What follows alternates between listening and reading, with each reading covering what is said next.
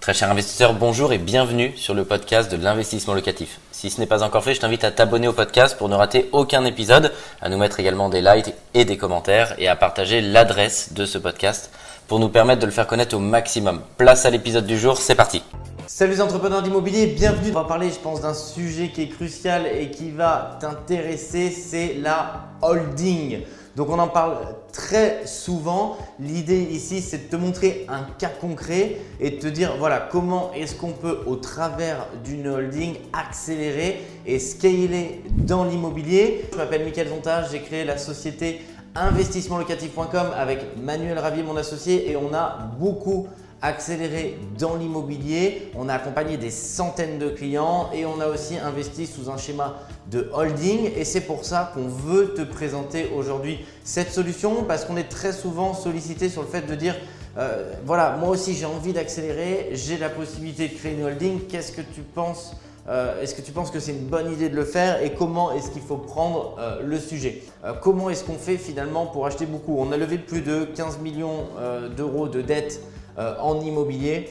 Et si on a pu le faire, c'est aussi euh, grâce à ce schéma-là. Alors, tu sais, le but du jeu, c'est de te donner euh, des conseils gratuitement, mais quelque part, peu importe, l'idée, c'est de te dire tous ceux qui vont tomber dessus, tous ceux qui nous suivent, on va pouvoir gratuitement leur donner une pépite et leur donner bah, un montage financier où quelquefois tu vas payer cher des fiscalistes et c'est justifié, pas de problème là-dessus. Il faut avoir une bonne équipe et être très entouré, mais l'idée c'est de te synthétiser l'information si tu te poses des questions, si tu te dis est-ce que c'est fait pour moi, bah hop, on va regarder ensemble et on va plonger. Je te prends l'exemple ici d'un investisseur qui est chef d'entreprise. Alors, première parenthèse, tu peux créer de holding si tu n'es pas chef d'entreprise, il n'y a pas de problème avec ça. Mais je vais prendre un exemple euh, le, plus simple possible pour que ça puisse parler euh, à tout le monde et ça va s'appliquer ici par exemple sur un chef d'entreprise. Donc on a notre chef d'entreprise, Martin Dupont, qui est situé ici personne physique ici. Il est euh, à la tête d'une holding et cette holding, elle détient des sociétés opérationnelles. Tu vois, je te l'ai mis là, il a un bar, il a un restaurant, il a un magasin de vêtements. Ça, c'est ces sociétés opérationnelles. Derrière, la plupart du temps, les chefs d'entreprise, ils sont en personne physique. C'est-à-dire que Martin Dupont, il est directement euh, gérant de ces commerces-là. Là, je t'ai pris le schéma justement où on interpose une holding. C'est-à-dire que ce n'est plus Martin Dupont bah, qui est euh, associé en direct de ces unités opérationnelles, mais il a interposé une holding personnelle euh, dont il est l'associé, c'est sa holding personnelle, et cette holding-là, elle détient des sociétés opérationnelles. Il tire un salaire, par exemple, depuis le bar, on va partir du principe que le restaurant fonctionnait pas trop, donc il tirait pas de salaire, et le magasin de vêtements, il vient de le lancer. Le but du jeu, c'est d'accélérer, il ne peut pas tirer de salaire. L'ensemble de sa rémunération est tiré ici euh, du bar. Donc il a une première rémunération. L'idée, c'est de dire comment est-ce qu'on peut euh, améliorer son pouvoir d'achat et comment est-ce qu'on peut accélérer dans l'immobilier au travers de schéma-là. Le gros intérêt ici, c'est que depuis Solding, il a créé une société à l'IS, une première pardon ici, il a acheté à Bordeaux et une seconde, il a acheté à Marseille. Euh, souvent on me dit mais est-ce qu'il achète sans apport, avec de l'apport Plus tu veux accélérer et dans les conditions de crédit actuelles, plus la banque va quand même te demander de participer. Alors ça ne veut pas dire forcément participer beaucoup, mais ça veut dire mettre un petit peu d'apport. Et du coup, l'idée c'est de se dire mais comment est-ce qu'on peut produire euh, cet apport le plus facilement possible, donc avoir un pouvoir d'achat plus fort que si je devais le sortir de ma poche? Et c'est là tout l'intérêt de la holding, c'est que cette holding, elle va pouvoir beaucoup mieux faire circuler l'argent et beaucoup mieux optimiser la fiscalité de notre Martin Dupont qui est l'exemple ici. Pourquoi? Bah, Ces sociétés opérationnelles, si demain il voulait euh, tirer des, dividendes en plus, je vais enlever le flux de salaire, il a un salaire directement.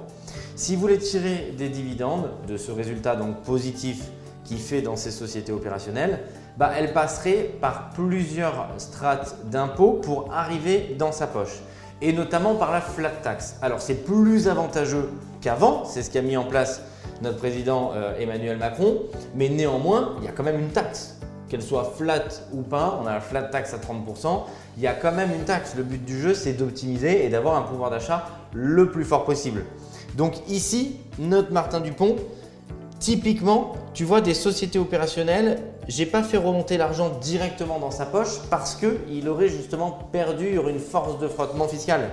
Ici, il va faire remonter l'argent des sociétés opérationnelles directement dans sa holding pour avoir beaucoup, beaucoup, beaucoup moins de frottements fiscaux puisqu'il va avoir 1%, une fois qu'il a payé l'impôt sur les sociétés de ces sociétés opérationnelles, il va avoir 1% de force de frottement ici pour arriver dans sa holding. Donc tu vois, il a un pouvoir d'achat qui est beaucoup plus fort versus il aurait ici s'il avait fait la flat tax, eu 30%. Donc tu le vois que déjà ici, il y a un gain de pouvoir d'achat qui est significatif puisqu'il a 29% de pouvoir d'achat de plus. Alors attention, ici, c'est de l'argent qui est dans sa poche à Martin Dupont après la flat tax.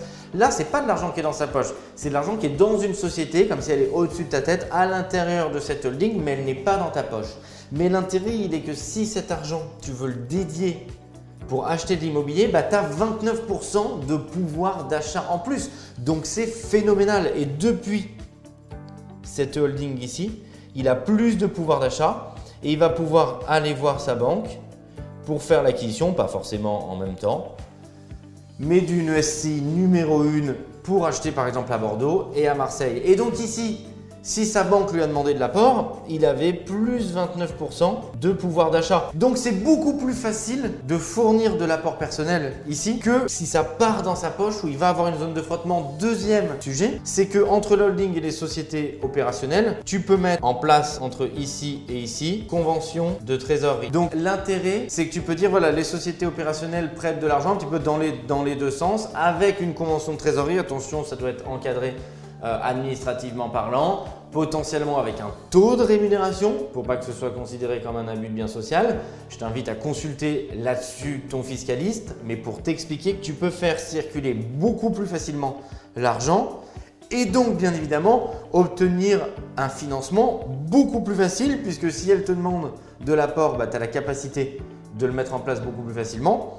Deuxième sujet dont je veux te parler, parce que là peut-être une des une des questions que tu peux me poser, tu peux me dire ouais mais bon, euh, Michael c'est sympa avec ton idée, mais là ça marche quand même, c'est-à-dire que du coup il arrive à produire son apport personnel. Deuxième sujet, c'est comment est-ce qu'on peut produire beaucoup plus facilement de l'argent euh, sur lequel tu n'as pas travaillé sur ce modèle-là. Et là, ça fait appel à la notion de différé de remboursement. Et là, tu vas voir comme c'est ultra avantageux. Sur cette ESI à l'IS numéro 1, il a pris un différé de remboursement de 2 ans. Alors sache que tu peux obtenir jusqu'à 3 ans, entre 1 et 3 ans. Mais je veux ni te vendre du rêve et dire ouais 3 ans, etc.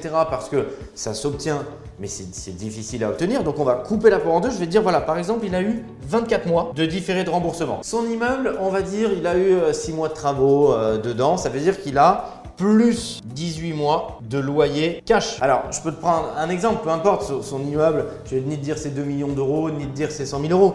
Mais je sais pas, imaginons même ça, ça lui génère 3 euh, 000 euh, euros par mois de loyer, on parle quand même d'un immeuble.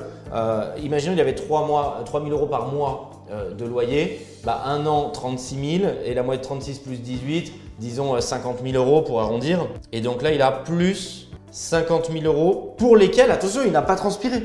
C'est juste le montage financier.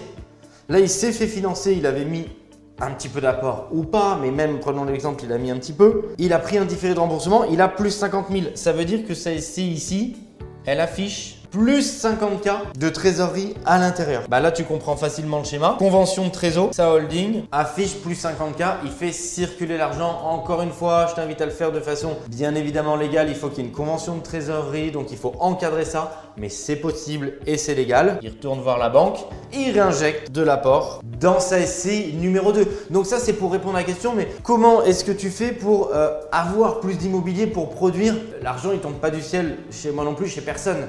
Il faut que tu comprennes que si tu maîtrises la fiscalité, que si tu maîtrises les montages juridiques, ou que tu t'entoures d'une équipe, tu n'as pas besoin de tout savoir. Euh, je ne sais pas tout, je m'entoure d'une équipe qui va me conseiller, qui va me montrer le modèle, qui va simplifier les modèles. Et moi, je te simplifie de la même manière qu'on me l'a simplifié, parce que je ne suis pas fiscaliste du tout, pour te l'expliquer simplement un modèle qui marche.